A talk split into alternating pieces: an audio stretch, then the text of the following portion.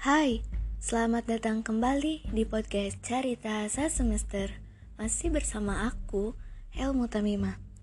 Pada pembahasan minggu ini, aku akan mengajak teman-teman semua untuk membicarakan aspek-aspek dalam administrasi. Pada topik kali ini, ada dua poin yang akan menjadi pembahasan kita di mana yang pertama kita akan membahas terlebih dahulu pengertian dari administrasi manajemen, dan kepemimpinan. Dan di poin kedua, kita akan membahas bagaimana hubungan antara administrasi, manajemen, dan kepemimpinan. Pada pertemuan pertama, kita telah membahas tentang konsep dasar administrasi. Apakah teman-teman masih ingat pengertian dari administrasi? Atau mungkin teman-teman ada yang baru bergabung di podcast ini? Baiklah, kalau gitu aku akan terlebih dahulu mengingatkan kembali tentang pengertian dari administrasi.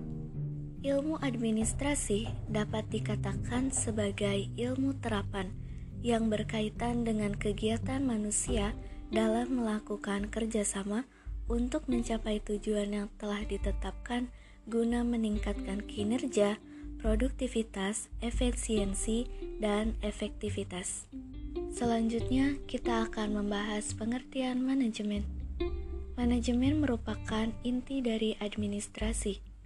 Menurut James of Stunen dan Charles Winkel, manajemen adalah suatu proses perencanaan, pengorganisasian, kepemimpinan, dan pengendalian upaya anggota organisasi dan penggunaan seluruh sumber daya organisasi lainnya demi tercapainya tujuan. Proses yang dimaksud di sini adalah cara sistematis untuk menjalankan suatu pekerjaan. Berdasarkan batasan manajemen tersebut, proses manajemen meliputi yang pertama, perencanaan, yaitu menetapkan tujuan dan tindakan yang akan dilakukan. Kedua, pengorganisasian, yaitu mengordinasikan sumber daya manusia serta sumber daya lain yang dibutuhkan. Ketiga, kepemimpinan, yaitu mengupayakan agar bawahan bekerja sebaik mungkin. Dan yang terakhir, pengendalian, yaitu memastikan pencapaian tujuan. Jika tidak, maka akan dilakukan tindakan. Selanjutnya, adalah pengertian dari kepemimpinan. Kepemimpinan adalah suatu usaha dari pemimpin untuk mempengaruhi tingkah laku orang lain agar orang lain mau mengikuti apa yang diinginkan dalam rangka agar tercapai tujuan bersama. Ada beberapa gaya kepemimpinan. Yang pertama, otokratik, yaitu pemimpin bertindak sebagai diktator pada bawahannya. Yang kedua, demokratik, yaitu pemimpin ikut berbaur di tengah-tengah anggotanya. Dan yang terakhir, kendali bebas atau situasional.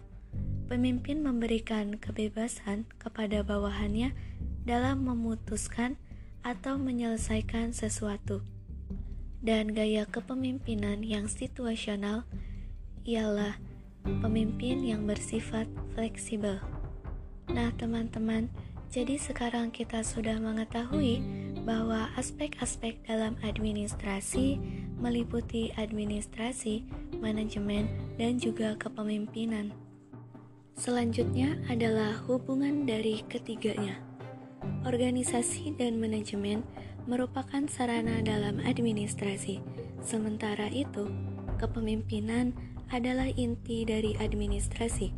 Melalui manajemen, semua kegiatan yang telah direncanakan dalam administrasi oleh administrator akan dikoordinasikan oleh seorang manajer dalam manajemen kegiatannya. Setelah itu, akan diarahkan kepada tujuan yang telah ditetapkan. Manajemen sudah pasti ada pada setiap tingkat organisasi. Organisasi sendiri merupakan tempat yang di mana dilakukan kegiatan-kegiatan administrasi. Nah, teman-teman, dua poin pada topik kali ini telah aku sampaikan. Semoga penjelasan dari aku tadi dapat dipahami, diterima, dan semoga bermanfaat. Terima kasih aku ucapkan kepada teman-teman semua, dan sampai jumpa di episode selanjutnya.